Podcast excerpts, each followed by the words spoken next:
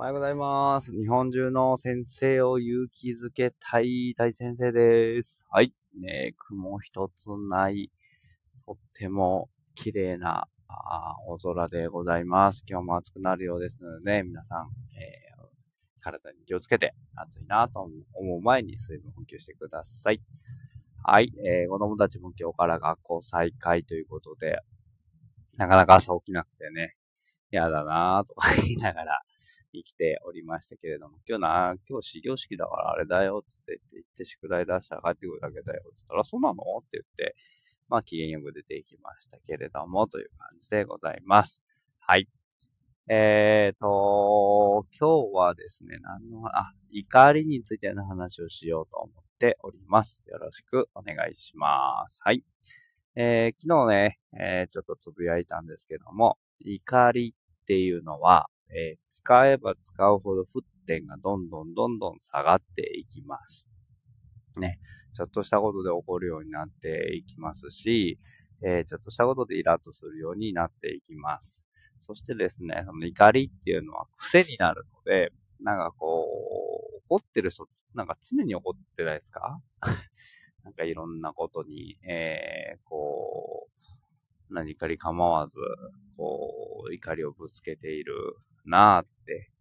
えーいう人がたくさんいるなと思うんですけど、で、あれって何かっていうとですね、怒りという感情を使っているんですよね。怒りという感情を使うことによって周りの人をコントロールしている。ちょっと怖い言い方しますけれども、っていうことなんですよね。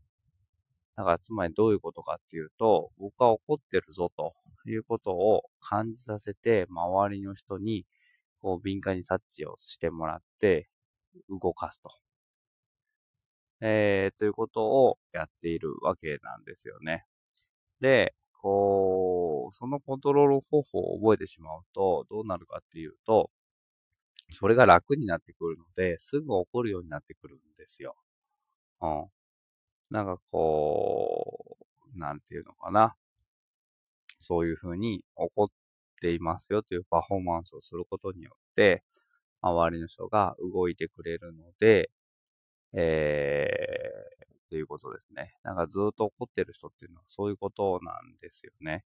で、怒怒ってますよ、怒ってますよということをパフォーマンスすることで周りの人をコントロールしているということをまず覚えてほしいな。だから本当に怒っているんだけども、でもそれによって、怒ることによって何かを得ているわけですよ。何かっていうのは周りの人が動いてくれたりとか、自分のことを考えてくれたりとか、することを得ているので、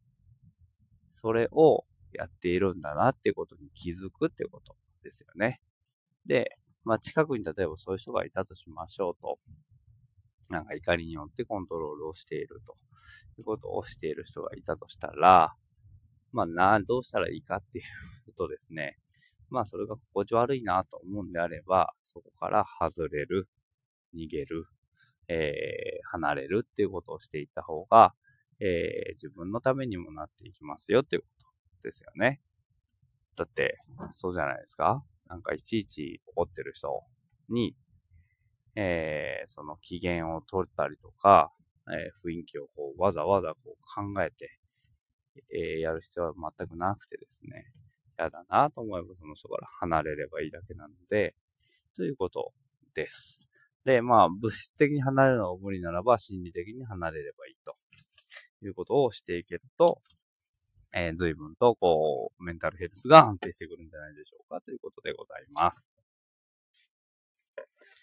でですね、逆の場合ももちろんあるんですよ。逆の場合というか、自分が怒りを使うってことももちろんあってですね、それはどういうことかっていうと、えー子供たちを早く動かしたいなとか、こう静かにさせたいなって時に怒りを使うってことももちろんあるんですよね。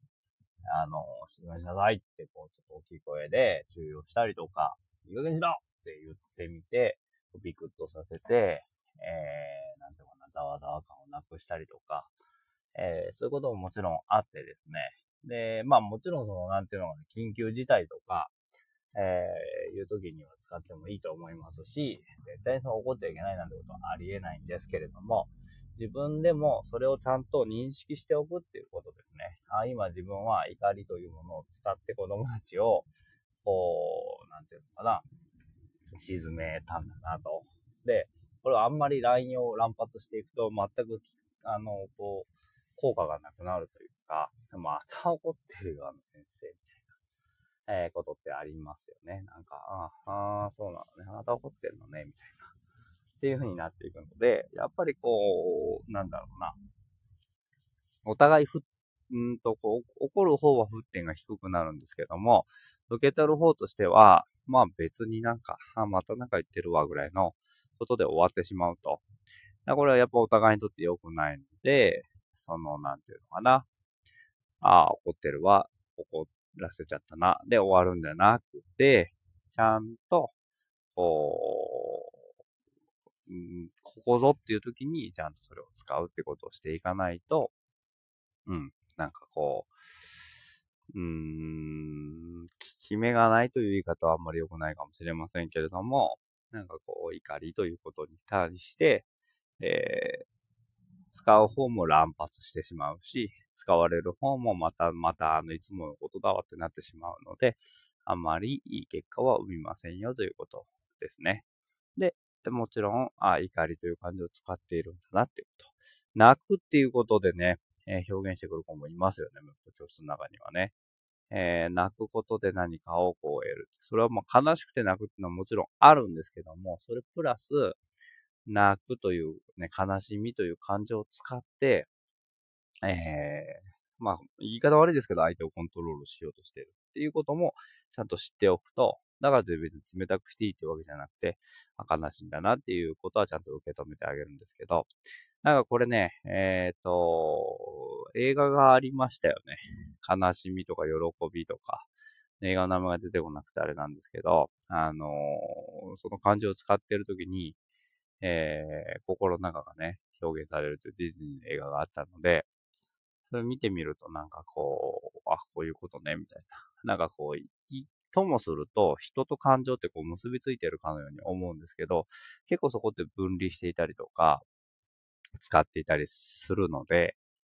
えー、そこをちゃんとこう分けて考えていくってことをしていけると、なんかこう自分との感情との付き合い方も上手くなっていくし、人が、あまあ、こう、プリプリプリプリ怒ってる人への対処の仕方も見えてくるってことになっていきます。ということでございます。はい。ということで、今日は、えー、怒る、怒るということについて話をしていきました。See you next time. Bye bye.